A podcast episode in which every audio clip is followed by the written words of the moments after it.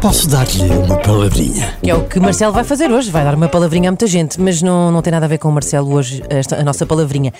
A palavra de hoje é Malásia e é simultaneamente o oposto e exatamente aquilo que se passa no país neste momento. Como é que isto pode ser, não é? Bom, não confundir com Malásia, o país do Sudoeste Asiático, cuja capital é Kuala Lumpur e onde Anwar Ibrahim, eleito em 2022, continua até ver como Primeiro-Ministro. Mas isto nunca problema, sabe. não é? Nós também ontem acordámos terça-feira, tínhamos Primeiro-Ministro, à hora do almoço já estavas eh, Pois a é, beber sei. café com demissão eh, às duas da tarde. Olha, Bom, e Malásia será uma mala grande?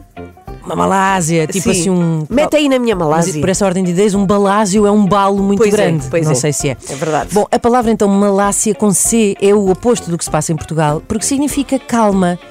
Mas também é exatamente o que se passa em Portugal, porque em sentido figurado significa desalento.